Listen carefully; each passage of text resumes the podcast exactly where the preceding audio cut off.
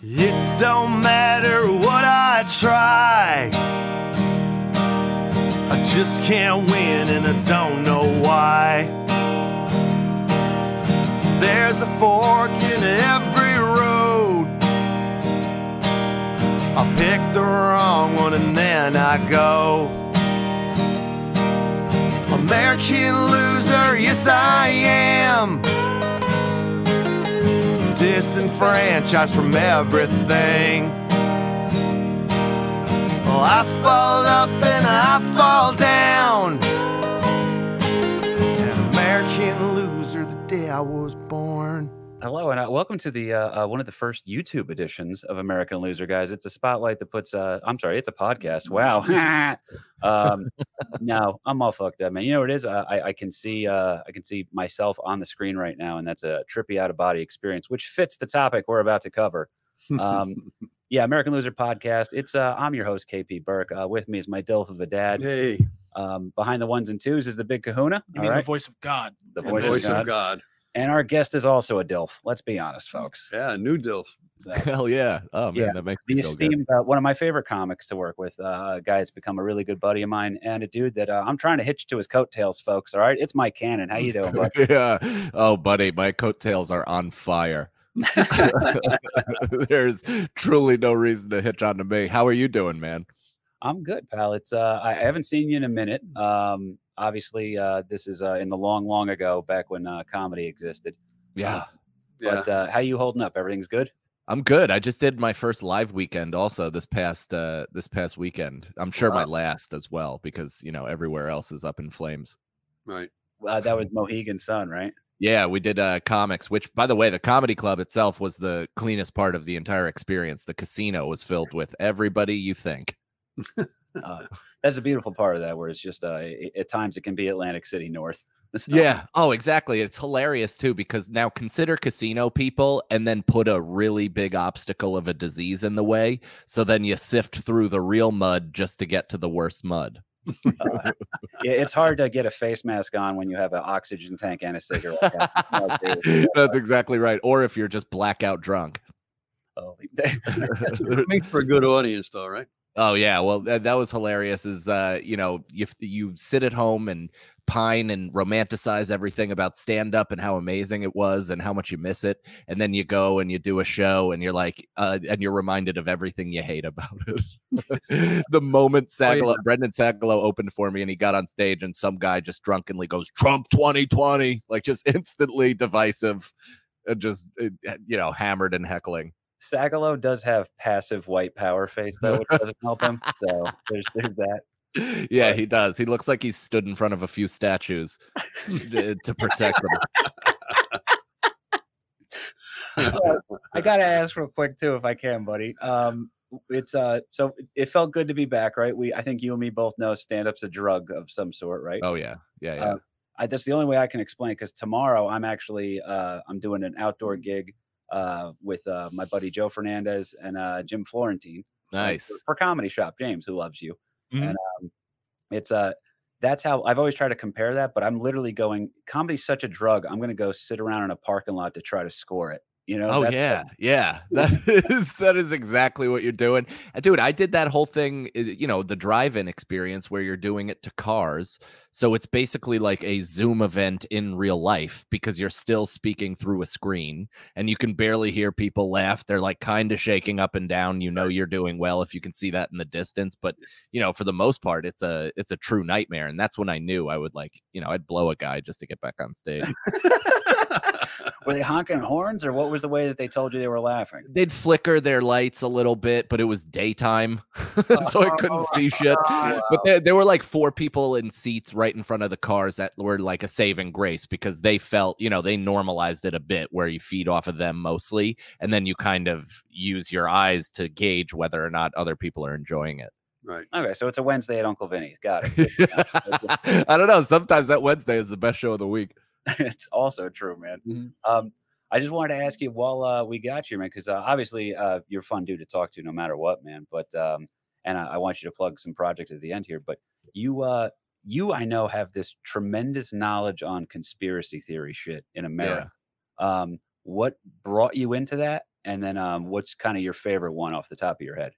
So what I mean, I used to host a podcast called Deep Inside the Rabbit Hole. It was a conspiracy podcast where me, my best friend Tim, who's not a broadcaster, is not a comedian or anything like that. He was a like Division three football player that then found shamanism and became like a numerologist, shaman, hardcore, you know, like spiritual seeker and conspiracy and stuff.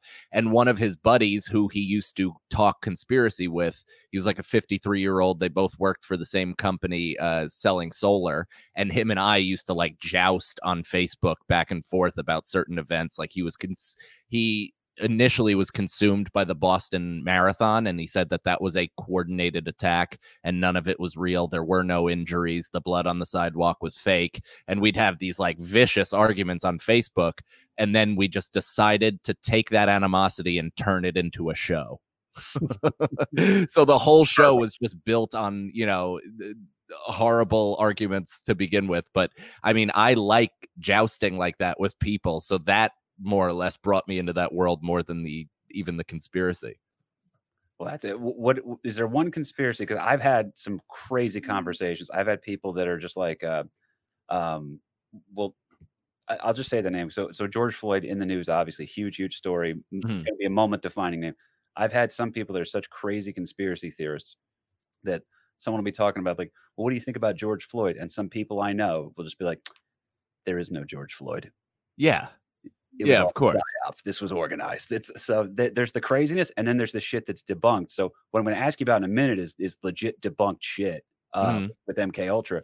But uh, what is there like a fun one that you got lost in where you're like, oh, I don't know if I'm, I don't know where I am anymore. The thing is, like, I'm I'm into all of them. I I find you know they're horrifying most of them, but there is fun in them because you know the conspiracy typically like spirals off into fantasy, right? Like it becomes Game of Thrones out of nowhere, where it's like, and then you know the Earth is flat. There's two mile high ice walls on the other, you know, side is whatever, and it's like, okay, what are we even talking about here?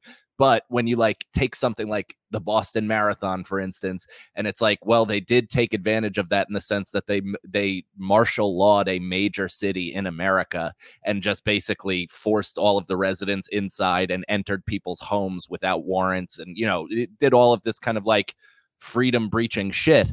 And then similarly in 9 11, where it's like, you know, do I think my buddy doesn't believe that there were planes that flew into the building. And i and when i say buddy i mean co-host. But he didn't he didn't wow. believe that planes actually hit the building. He thought they were uh, direct energy weapons and a hologram. And he claimed anybody that thought they saw planes that day has just been programmed by the media and it's like well that makes no sense obviously but yeah the fact that's a stretch. Right the fact that there's like you know 28 pages redacted from the official report and all of this stuff about you know Saudi Arabia and uh, you know the fact that we went into two different two wrong countries to start a war and all this nationalism and all that shit like that to me is the interesting part of the conspiracy but it's like you know it's not even a conspiracy Oh, it, it's fascinating. And then again, w- there's this weird thing. Uh, I always try to say on the podcast that um, it takes it takes like 30 years for us to uh, really understand that the times are changing.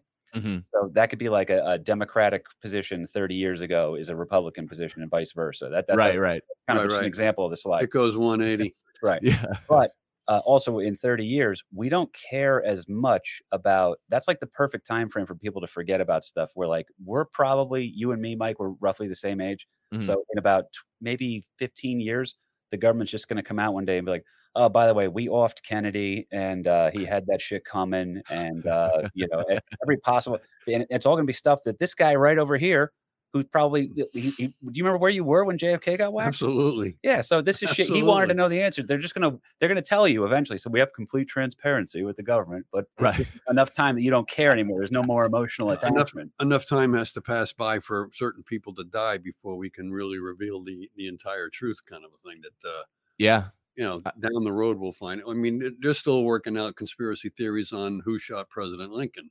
You know, that, you know, was Ford Theater really was that really true? Was that a hologram? There is that, no Ford Theater. you know, it's a, a tourist uh, trap for uh, Washington D.C. nowadays. You know, that, right? Um, you know, who's really buried in Grant's tomb, kind of a thing. What the, oh, I don't know. You know, Let's go dig him up and make sure. How do you think they're going to disclose that information on Kennedy? Like, do you think it'll just be a random announcement, or they'll try to bury it, or uh, what do you think? With uh, our current administration, I think one quick, one very quick tweet would probably, Right. would probably just, uh, And then let the rest of the world. Uh, killed Kennedy. Sad. I, now that shit again. The theory part's really fun. I agree with you, Mike. Um, Mhm. the shit we're going to talk about now is, is legit, like proven. This is uncomfortable. Um, off the top of your head, what do you know about MK Ultra, brother? So all I all I really know about it because we spoke about it I think in vague uh, you know terms and we we kept promising to come directly into this but it it was mostly like I just know it was a thing that I I guess the government tested and it was some sort of mind control that apparently it was uh responsible for some of the assassinations. Is that true? Dude, it, it's not. We, we uh, And also Shia LaBeouf and and and Roseanne we're both MK Ultra. some of the names involved, by the way, uh, the La- the Rockefellers were involved a little bit. Mhm. Um, but your famous members who were like legit proven people that were this shit was tested on. Uh, Ted Kaczynski, you know who he is? Yeah, the Unabomber. Hell Unabomber. yeah, dude. Yeah. Um, wow. Whitey Bulger. Um, so uh, Johnny Depp played him in Black Mass. That was Right. uh, he's been a proven guy that was attached to that. Um, the lyricist for the Grateful Dead, the guy, literally the dude who wrote Truckin'. Jerry Garcia? No, not Jerry. Um, I forget the guy's name because it was uh, Jerry was a lead singer, but the lyricist, the guy who wrote all the the hits, uh, Uh-huh. he was um, definitely a, a- a proven member, as well as the guy uh, Ken Kesey. Is that right, Dad? Ken Kesey. Ken Kesey. There it is. Guy who wrote uh, "One Flew Over the Cuckoo's Nest." Oh wow. So these so were all these things uh, were these things done like before they did their great works or post? It- it's Oh, a little bit of both. yeah. I I don't think your mic's on, Cahoon, actually, because I'm not hearing you. A little bit of both, There you actually, go. especially with Ken. I think he wrote, I think he wrote one flu and then volunteered. No, I think it was the other way around. But he did a lot of volunteer work in veterans hospitals that he saw some of the conditions that were being and, and you know expanded upon that, and then Wow. also with the the various drug testing that was that was going on. That you know if we medicate these people, that it's just a whole lot easier to care for them if you're got a bunch of walking zombies, Yeah, Sure. Right. you know, Very true. harmless zombies. Yeah, it's like the Six Flags uh safari. That's- There you I. I was going to ask you too. Uh, did you ever so go to a music fest, like an EDM fest or anything like that? Um no, I've I've been to like a Phish show. Yeah. So a picture of Fisher. That's actually even more accurate. Mhm. um, drugs that were being tested on civilians and uh, we again most of the time uh, these people were aware of it because they were testing it on each other it literally turned into the cia funded its own music fest uh, that magic mushrooms early forms of ecstasy uh, marijuana mescaline heroin uh, methamphetamine and then they were the big test thing was uh, back when it was patented lsd was patented once i didn't i found that Yeah. out research for that blew my fucking mind yeah. um, Dude, how good is government issued hallucinogens? really, really. I mean, I want some of that immediately. It's uh, if it's as good as the boots they gave me in the Navy, it lasts about six months. Dude, but I feel like that's like you're almost like 11 in Stranger Things. You could probably walk through the upside down once you're on that shit. FDA uh, um, approved kind of a thing. That, Yeah, I mean, you li- it's a short trip to God's doorstep. they had a couple, dude. This is the scariest part. So um, now I don't. I don't- Obviously, you're a dad now, but you're also a hilarious comic who has a couple albums out talking about some of your extracurricular activities. Uh, For sure. Um, it's medicine. it's, That's right. It's your Flintstones uh, chewables, right? yeah, it's why I empathize with my son so much. I love him. Um, well, I, it, it's interesting to me too because uh, some of the way, like the, the drugs that are coming around here around this time. Uh, did you ever? Because I have one good story, and it's about a friend of mine um, that had a THC powder, right? Mhm. And he mixed it up, and it uh, it literally was like a Gatorade packet that you mix up, and and he put it into a, a Poland Spring bottle. Gave it to me, and we're just both like, "Oh, I don't know if this worked." And then about forty minutes later, we just both left. Like, we'll, we'll be back tomorrow. Check, please. then I swear to God, two days later, I'm back at his house. I was like, "Hey, man, do you have any more of that powder stuff?" Because I, I really slept great that night. And he goes to me, he goes, uh, yeah, dude. Uh, actually, um, I'll be right back. He goes, uh, I got some ecstasy too, and I was like, oh no, I don't want that. I just want that the THC thing. Then he comes back, hands me another water bottle, and he goes, here, drink that, and I drank that, and then about ten minutes later, I was like, dude, this is kicking in already. He goes, yeah, ecstasy's much stronger. And I was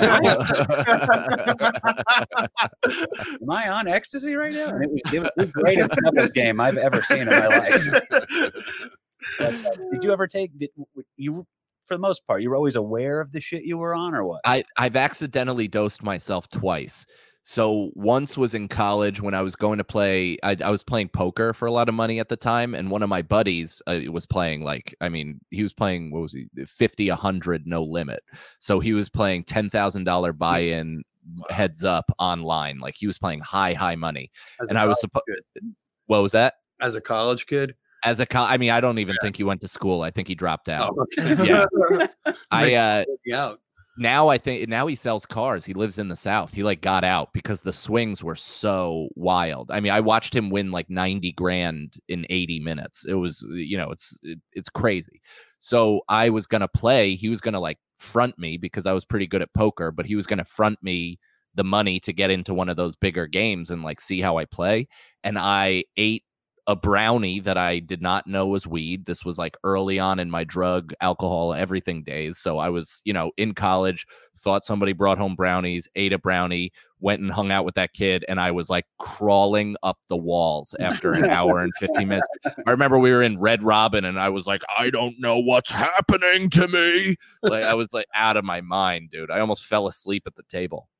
Did you figure it out eventually what was happening, or did, did Yeah, I, I mean, after a while, I was like, "Oh, you know, I'm high. I'm wildly high," and that's happened to me before too. I took like dabs of uh, what I thought was just CBD, so not psychoactive. I thought it was just gonna Mhm. like, you know, a- a stress reliever. It was gonna like take away my anxiety, and I took it at the beginning of recording Irish Goodbye podcast, and I remember by the Great show, end, by the way, plug in that one. I appreciate you, buddy. Yeah. Uh, and by the end, I like left. We recorded all the commercials, all that stuff. We're walking down the street, and Feeney's talking to me, and he's like Charlie Brown's mother, you know, whoop, whoop, whoop.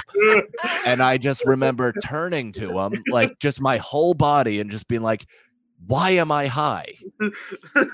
and he was like, "I don't know." And I was like, "Fuck, that was not." CBD, it was THC, and I like I ended up taking like 200 milligrams of this pure concentrate. Jesus. So, and I had a set in like an hour, and I was like, well, you know, eh, I'm after an hour, I'm like, eh, at least I won't be higher than this. And then every 10 minute increment, I was like on another dimensional, you know, it, I was out of my fucking mind. And by the time I got on stage, everybody was in 16 bit Sonic the Hedgehog graphics.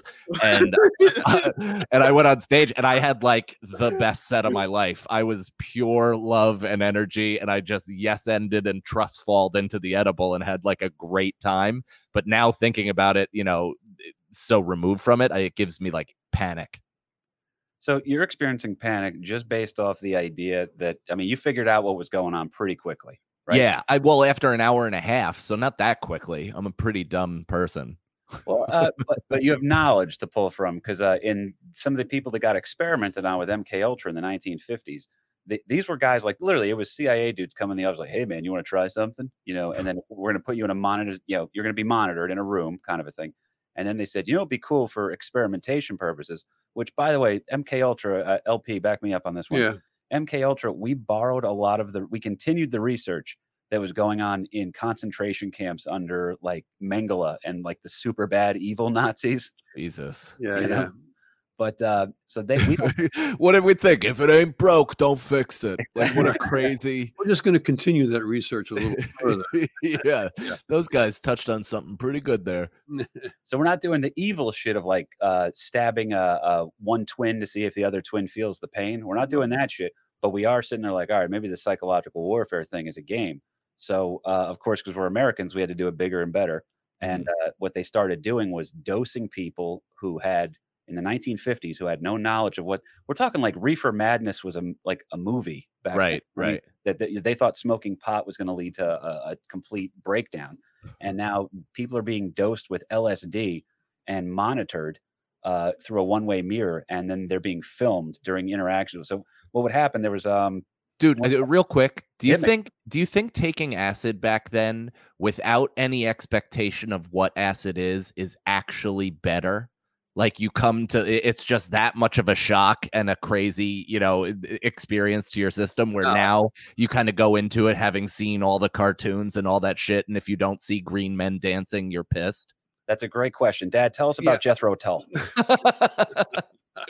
Yeah, I don't I don't really agree with that because I mean people in the in the 50s if you're if you're tripping and you have no idea what's going on to you at least in your in your circumstance you could bring it back to the brownie or to you know hey this is this is more than what my CBD oil is right, right. we hear that hey you know what uh there's something wrong here and then i must have been given something that i wasn't supposed to be taking in the first place or whatever well i mean back then they have no idea as to You're um, totally right. That's the most important part of doing a hallucinogen is understanding that it's a drug. you're, you're, yeah i mean if you're Yeah. taking that knowing going in you know that you might have you might have block out the next uh next couple of hours at least to, uh, for your life but, uh, don't have any place to go We don't have a set to perform. And I was wanted to ask you that set that you did. You said it was one of the best sets ever. Now, was that in your mind, or did the audience really react to it? That's hilarious. It I I, I re-listened to the set, so I I record, and even in my you know stone stupor, I still knew to audio record the set, and it was it was very good. It was Okay. like right. and, and it was like really present the whole thing which Right. which you know that's what you strive for in comedy and the unfortunate thing about doing it is like every once in a while when i started comedy and i do a great set high i'd be like well i guess that's what i have to do now forever right. and right. then you know you get locked into that bullshit but you know it's not it's actually a fluke if it happens if you're stoned or fucked Okay. up whereas if you're sober it's you know you're much Yeah, more I'm- likely to be present I'm thinking like other artists that uh, you know, oh, you got to get high before you can really be, get creative or Right. you know, lay down that uh, that real uh, lyric or whatever it might be, and then later on when you're straight again, it's like, man, that's shit. yeah yeah it's not Really quite heroin to a guitar yeah, right. right. Well, it's uh because I can enjoy. You went to a Phish concert, and I I'm one of the least popular forms of of a casual Phish fan in that I like the studio stuff better because I can't get into the jams for like 40 minute versions of a song. sure But um, it did blow my mind that, like we said, the Grateful Dead creates this whole following um, because of some of the MK Ultra stuff. Now they they they're doing acid tests on people and shit like this, um, and they're testing all sorts of weird drugs.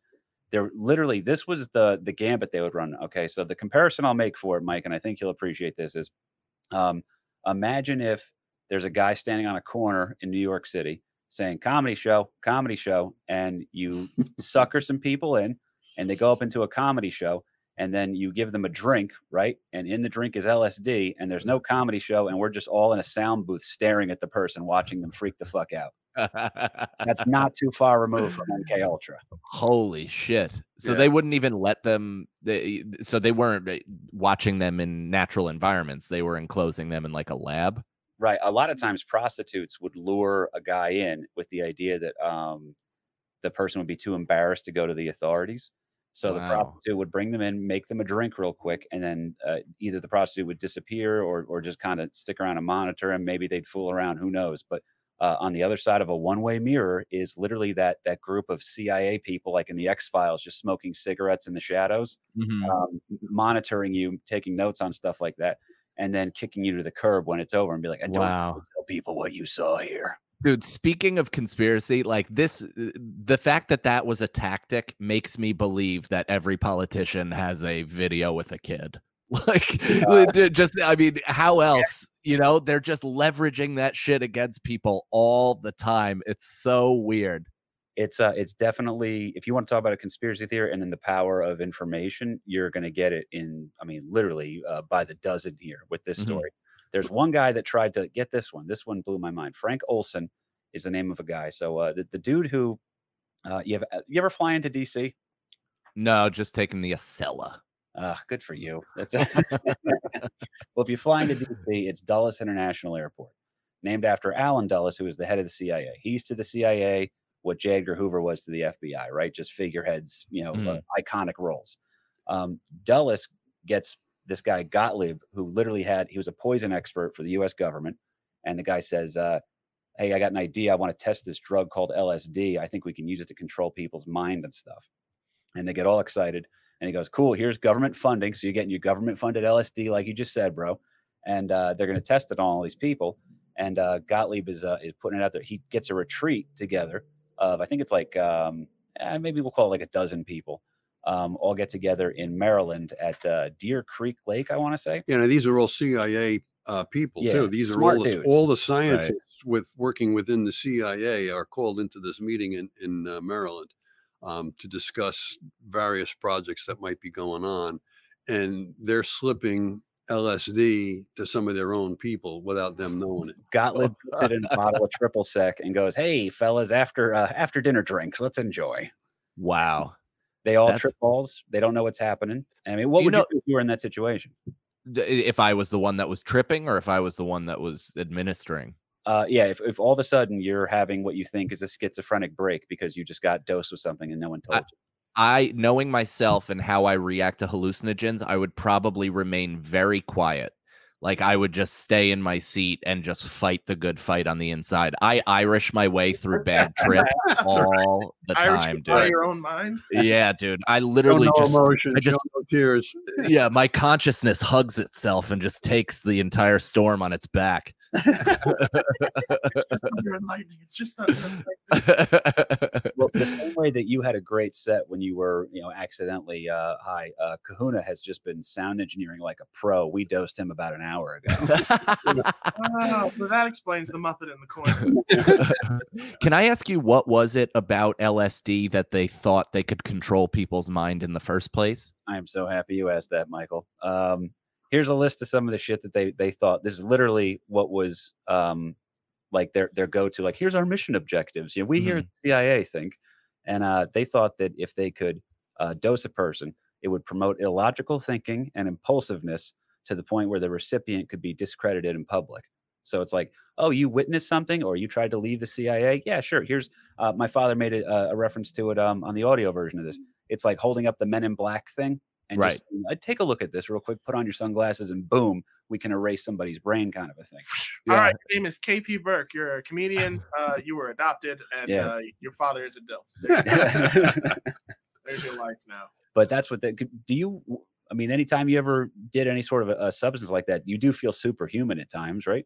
Yeah, I mean, I remember. uh, So mushrooms obviously is like you feel elated, and sometimes you want to like you know leap through the air and stuff like that. But when I did DMT, I remember afterwards specifically saying that I could jump over a moving car. Right. Like, like you ever see that Kobe commercial where he jumps over the Ferrari or whatever? I felt like I could have done that very easily. Believable, dude. That's, yeah. the uh, the other shit they thought they could get away with was um, they were. Uh, th- this is the program in general. This is not just LSD now. but um, it was uh, efficiency of uh, perception. Um, they could allow a victim to age faster or slower in maturity, which that goes into a whole weird thing. Huh. Um, it's uh, promote the intoxicating effect of alcohol, so they'd get these guys drunk uh, and then maybe dose them or dose them, and you know while they were drinking. Mhm. uh, Permanent brain damage and uh, uh, targeted memory loss. Okay, so they're Wow. pretty good about that. Uh, brainwashing, like you just said uh, acute anemia, paralysis of the legs. Uh, I never had any of that stuff happen, but that's just you know, 'cause I, I was This is typically what they thought LSD could do. no, this is just what some of the drugs that they were administering to people would do. Because my buddy Nate says it best. He goes, uh, he watches like so much cops. Like that was like his his go to TV show forever. That was his drunk two o'clock in the morning. Let's watch an hour of cops. And he goes, I don't know what it is about meth, but everyone just needs to get naked. Everybody needs to get naked and tackle a car. That's it. Right. well, uh, you have the fortitude to Irish your way through it, uh, which Right. I, um, it's uh, this one guy who is at this meeting with all these higher up uh, military officials. Dude's name is Frank Olson. Okay, he gets dosed, right? And uh, as he's dosed or whatever, he does not enjoy it. He has a fucking bad trip, bro. So imagine having a bad trip and never either having a good trip to compare it to or knowing that it's a temporary thing. So he had yeah. pretty much a, a total break. Um, a- a- and nine days after he gets uh, dosed, he shows up at Gottlieb's house, the guy Gottlieb who's been dosing them and creating this whole program. And he goes, I want out, dude. I don't want to do this bio warfare thing anymore. I'm going to go dedicate my life to something else. And Gottlieb goes, Totally, dude. We understand. Don't worry about it. Do me a favor, though, for your own good. Get checked out by a doctor real quick. And they send him to a doctor that's also already in the program. And they label. It, it's dark, dude. Dude, what is this? The early David Miscavige model? it's upsetting, dude. So they they get him there, uh, and this other doctor that's in the program says, "Oh yeah, this is like a total psychotic break, man. Uh, you might actually have to be, um, you know, uh, hospitalized or institutionalized for a prolonged period." Oh my Um, god. And he's staying in New York, by the way. Okay. Yeah, he's very depressed at this point. Is it, he makes no contact with his family. And this guy was a strong family man and everything else. And it hasn't been revealed that he was dosed. It was just that he had this episode while he's at this big meeting with all these other brainiacs in Maryland. Um, so he's really completely. He just thinks he's losing it because of the effects of the LSD, not knowing that he was given LSD. Wow. So you know he wants out, and uh, then they send him to you know supposed the the specialist in in New York City, and they put him up in the in the hotel.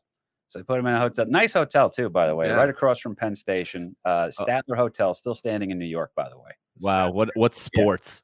Uh, yeah, not bad. Yeah, really. Government living, right? Yeah. Spared uh, no expense.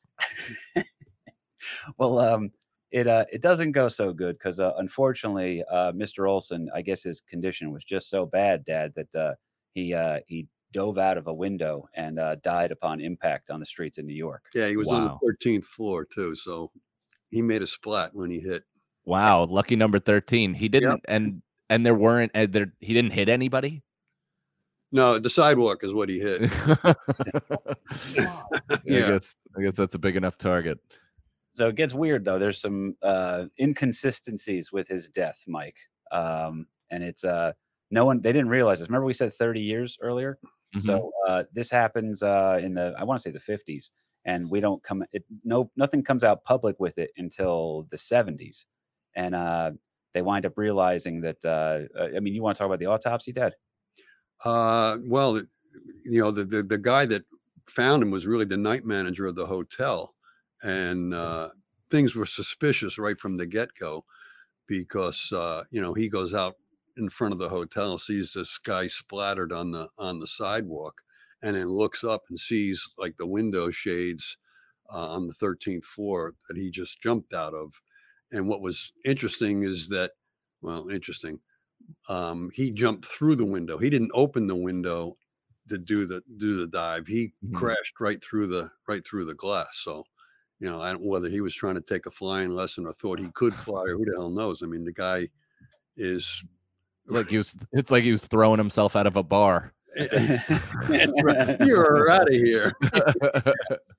So then they uh, the cops come and they go back upstairs, and he was sharing a room with this other doctor, this Doctor uh, Lashbrook, and they go upstairs and they find Lashbrook sitting on the toilet in his underwear, not even aware that this guy just jumped out the window. Whoa. Well, I heard a noise, but you know, and this guy was was effed up too. So um, it was just craziness. Um, they, of course, the authorities initially they they try to whitewash this whole thing. Your whole conspiracy theory is coming in strong. That all the guy was severely depressed and he just he just mm-hmm. committed suicide by jumping through the glass window and to land on the sidewalk below. So what what is the thought about that? They didn't want people to know that like these drugs existed or like that hallucinogens were a thing. Leave the program, Michael. No one leaves the program. we don't leave the mob. Yeah, no, no- That's true. nobody retires from the mob.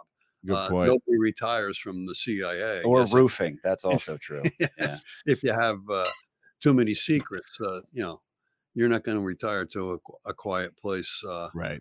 And go on from there. But um, you know, the family wouldn't leave this alone because this was totally, totally out of character for this guy. And as I said, he, he didn't talk to the family for over a week, and he would have been in constant contact with them. Mhm. Um, later on, it's revealed that you know he was in this um, MK Ultra program and was uh, drugged in, and they had a, another autopsy, and they could find uh, no lacerations or, or wounds on him that was typical to what the story that they were trying to portray. So I mean, again, this whole conspiracy thing comes in real real strong that you know the original report is total fabrication, is total bullshit. Right. And what really happened um, turns out that the the the family ended up suing the federal government, and it wasn't until um, who, Ford. It was pre- yeah, President Gerald Ford, about 30 years later, makes the apology. Yeah, I mean, Hey, sorry we killed your dad, bro. yeah, but and this was also, you know, Wow. again in, in the in the sign of the times too. This Ford only came into presidency after Nixon with the whole all the secret shit that was going on with the Nixon White House that Right. you know, we got rid of him and then Ford took over. And it was actually Ford who apologized to the family face to face. I mean, they the family was brought to the White House. Ford offered the apology, and the family was paid seven hundred and fifty thousand dollars as a you know three quarters of a mil for. Sorry about your dad uh, having a bum trip, but uh, yeah, he was a good guy. He's just on a, a bad bad trip. Wow. And that was three quarters of a million back then, then the Ford administration. So I mean, that was Yeah, I mean it's kind of similar what happened with uh, MLK Jr. Right? Didn't they? uh, Their, their family also won the lawsuit that basically said the FBI was a was responsible for his assassination. There was uh, there was that, and then there was um because they're still looking into. I know with Malcolm X, his family members are still saying um that they they still suspect foul play from uh be pretty high ranking members from within uh you know uh the certain communities with uh with Farrakhan and all that other shit too. So Right. the government though the government's funny because uh, they didn't just give that money away they settled out of court so there's no really it's like oh by the way here's a check right. and we're not going to say we killed this guy but they fucking killed this guy hush money. Hush Holy money, shit. Yeah. so So we're not going to, they didn't want it to go to court because then the real truth would have, I mean, it to tell the American public, uh, yeah, your government has been um, assassinating foreign dignitaries and, and, and um, secretly um, giving people LSD without their knowledge. And, uh, you know, uh, that makes, a, that makes for bad press. So Fake how not, that's, that makes for bad press.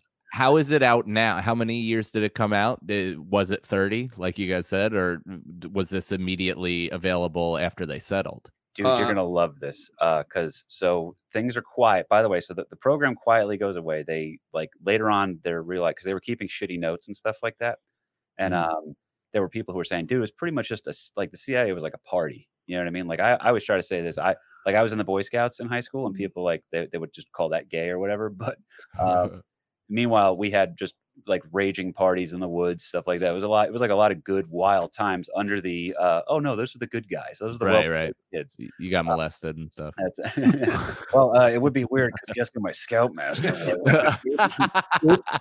I'll keep that stuff for home. um, no, I, I thought it was uh, worth mentioning that um, because the CIA guys, they're saying it's like a party atmosphere. They're not keeping great notes. Gottlieb leaves the organization, abandons the project, says, "Hey, we realize acid's not really good. We can't control it on this stuff." Um, so things are quiet until 1973 happens. Big news, big ticket item. Uh, you were me, you and me were not alive back then, but uh, Watergate hits.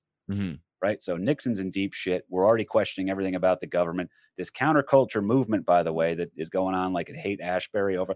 All these guys are now into acid, the same drug that they were getting dosed with by the government. And they're like, you know, this is actually, re- if I had a guitar, this would have been so much more enjoyable.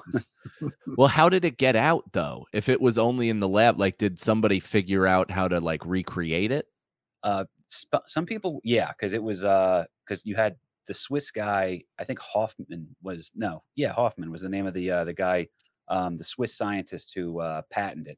Uh, Okay. and where the patent would go away and it would bounce around between being like a scheduled narcotic and then just being something that you could, you know, make in your own bathtub. So there were guys mimicking the drug out in San Francisco.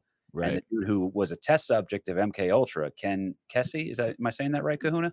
Kesey. Uh, Kesey. Kesey. Kesey. Okay. He was right. So that dude goes on to write One Flew Over the Cuckoo's Nest. He does a bunch of other crazy stuff too. And he has these acid parties. He's hanging out with like Allen Ginsberg and the Beatnik poets. And then all of a sudden, because of that, now you're getting this whole like acid rock culture, Grateful Dead's playing around stuff. there's so the CIA is involved with all these people. There's probably CIA agents showing up like, we know where the cute chicks are at, man. We got acid if you guys want to hang. so, hmm. but all that's going on. The program eventually dies out. Watergate hits in 73.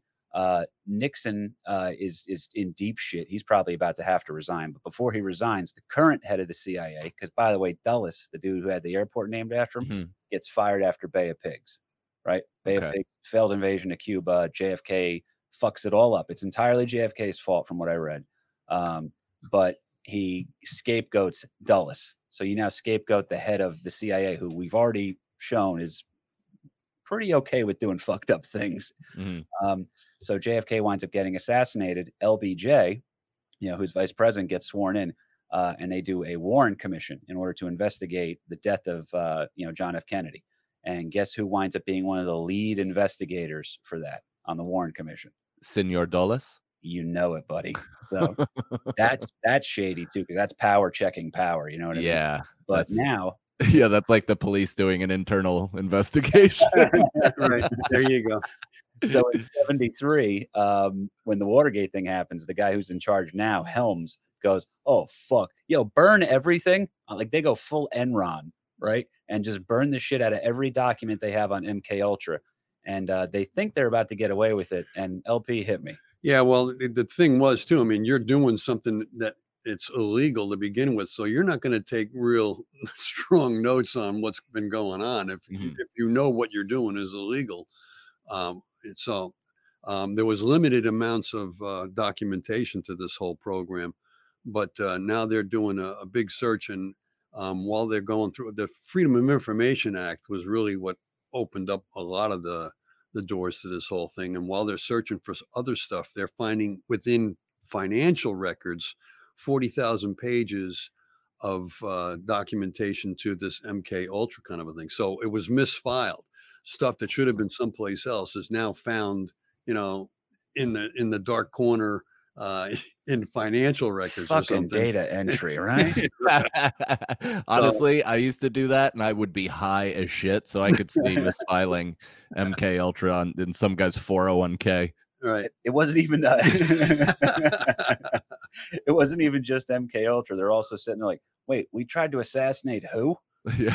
literally the Right. most damning evidence possible just was in the wrong crate and people found shit man it was wow. it was intense Yeah, I mean, the whole Freedom of Information Act really um, allowed um, everybody to go in and, and find out different records. And then we're finding out the stuff that the CIA, CIA did with trying to assassinate Castro, Mhm. uh, going into uh, the Congo in Africa, because, you know, uh, at that particular point in time, uh, Africa was a huge, you know, battleground in this in the Cold War kind of a thing that the Russians are trying to, or the Soviets are trying to um, set up all these various countries under the communism, and then of course, you know, the the West is trying to uh, fight that to make sure that none, nothing communist is going to go any further than it already has. So, Mhm. you know, the Cold War is is hot and heavy kind of thing. So a lot of these things came to light um, years later. That's why we said we got to wait 30 years to find out the true story of, or at least shed some light on on some of this stuff that's happening today. So. Who It's- knows? that's so wild. Now, how many conspiracy theories do we have right now with the whole COVID thing going on? So, Oh, I mean, a million. You you Yeah. name it. You know, there there people think it's man made. I've talked to doctors that are like, I don't know, man. They're like, I haven't seen I haven't seen many things like this that react so differently to so many different people and all this. And I'm like, all right, I don't want you. I don't need you to facilitate my ignorance. And now I'm now I'm sold because some fucking idiot doctor was like, maybe. right. it took me a long time to grow out of just because they're confident doesn't mean they're right Right. that was an uncomfortable like it took me a minute on that one dude the uh uh, I'll tell you because we're wrapping up here, so I want you to be able to plug uh, um, everything, dude. But uh, Yeah. the the weird keynote thing is you want to talk about how bad the the irony of this one particular thing blew my mind. So uh, we said 30 years, 30 years, a lot can go on. There's there's um uh you know sons and uh, uh or or I should say uh, uh, fathers and their their kids, and then uh you have like second generations or certain goes at certain things. So um Nelson D. Rockefeller, off the top of your head, what what is that guy? Do you have a, a nice opinion of him or a bad opinion of him? I mean, that entire family has been sipping baby's blood since the Middle Ages. So Um, it, it- it's who- Is that the one that got like 18 heart transplants and just recently died? Or is that it- there's so many of the Yeah. a couple. Yeah, the Rockefellers are. You're right. There, that's a lineage. That is uh that that's to go back to your Game of Thrones thing. That is Yeah. House Rockefeller, right? Well, and it's weird. Yeah, it's like uh, you know they only mated with with certain bloodlines, right? Or, or I don't know, man. I I get Entirely. different. Too many conspiracy theories. Yeah. That head. it- but entirely. But that's the thing because you, you see the shit. We, you and me could come up with that right now, talking, riffing that out. We could never come up with the scope of MK Ultra, what they actually pulled off. So oh my god. Um, but the thing I thought was worth noting is so Nelson D. Rockefeller of Standard Oil, uh, he gets taken down literally by Teddy Roosevelt, who we talk about on the show all the time because he's just the the maverick president. Mhm. Uh, run as a Republican, act like a progressive at all times. I mean, he's just he's chaos. That's what I like about him. He's he's the Joker of presidents. You know what I mean? um, but uh, he actually uh, break helps break up the trust, if you will, the trust buster they called him, uh, breaks up Rockefeller's empire of Standard Oil. So then, a couple of years later, uh, it's interesting that the government has to come in and get involved with corrupt or tyrannical uh, private capitalists. Right. How fucked up is MK Ultra? The good guy that helps break them apart is Gerald Ford's vice president, Rockefeller's son. Wow. So he how now the government Rockefeller has to come in from the government side, uh, you know, to break up uh, a corrupt government program now. So it's like it doesn't. there is no good or bad on this. It's just like listen, some people with power fuck up a lot. So, right. But Well, that yeah, that's why it's so funny to hear people discuss the elite as if they are an organized group that always gets their way. It's like Right. no, there's a lot of lizards that are jostling for power, and all and they often fuck up. A lot of them are you know inept, even though they have a ton of power. It's just like you know, it's a fucking mess. I mean, and that's it- it's funny that like you know you talk about breaking up those companies and like what that took and you know the power that had to, had to do that it's like that might come to the forefront with these social media co- giants and shit oh, it's getting intense right now, Yeah. man. yeah It's people you didn't even like. You said it's you don't know who's getting taken down when with that stuff, and uh, Mhm. The just the idea of the sealed affidavits that are out there right now. It, it, we could be in for a super fun 2021. well things are only getting weirder right so it's a Yeah. good ti it's a good thing that i have a one year old son That's well, you know, you do you you train that boy up so that um you know he gets to find out the truth to whatever questions we're Oh, asking right now because they're gonna wait until we don't care anymore. I'm like fucking Ra's al Ghul and my son is bruce wayne i'm i'm teaching him the ways of the dark you know magic Uh, that that was awesome, dude. And uh, well, I, as far as I'm concerned, this was a massive success for the first uh, video portion of this. Um, I, I I love you, pal. You know that you're very. oh, i love you man you're the best Good stuff. Absolutely. Uh, do me- Excellent. this you got a hell of a son there. He's fantastic. I probably told you that when I was hammered too, just with purple lips. Well, oh, dude, that was uh that was a fun night too, actually, because uh, I think you dealt with some nasty hecklers that night, and it was uh you, you broke down the story for us, but it was you had the, the combination of you that I love is the chaos uh combined with humor in your eyes. Uh, We're allowed to laugh at this until he tells us we're not. yeah. Oh yeah. Yeah. The old uh, you know, pull up at the mountain and then last minute hit the tip off. like where, where can people find it? I this is going to get some views. This is going to be up on YouTube shortly. Uh, yeah, man. I I- love the I love the show, by the way. It's fantastic. And uh, this was, this was super fun to do it. I, I will 100% be in the studio uh, There you go. at some point in time for sure. You're the man, brother. Where can people find you? Plug the movie, plug everything, dude. You got two killer albums out. I know that much because I own one of them.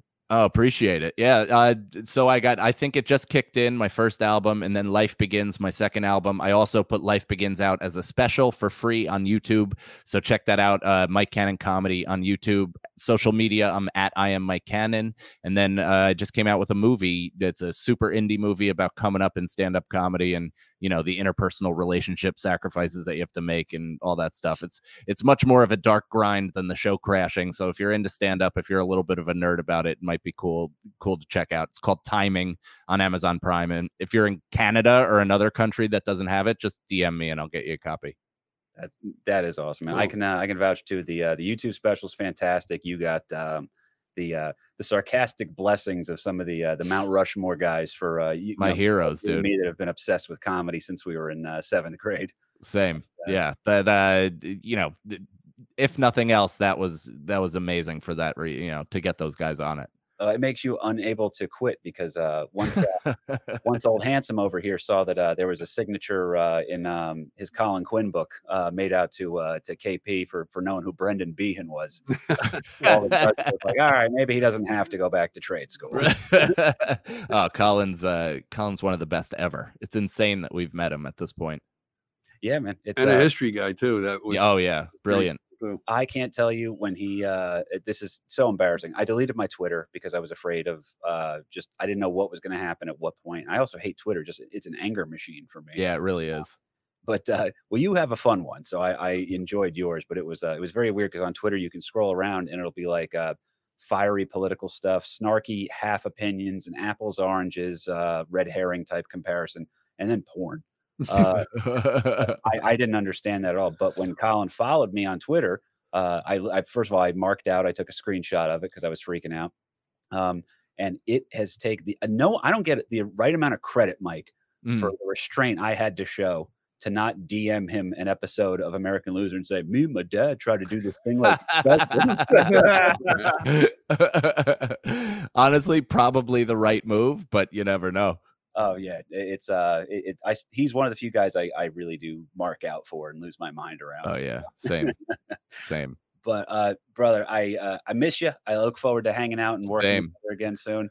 And uh, fucking killer guest. Nobody nobody could start us off on the right path with this. This is, thing this like is excellent. This, if this is the inaugural, we're we're in for a great ride. You guys got a great thing going. Keep killing it.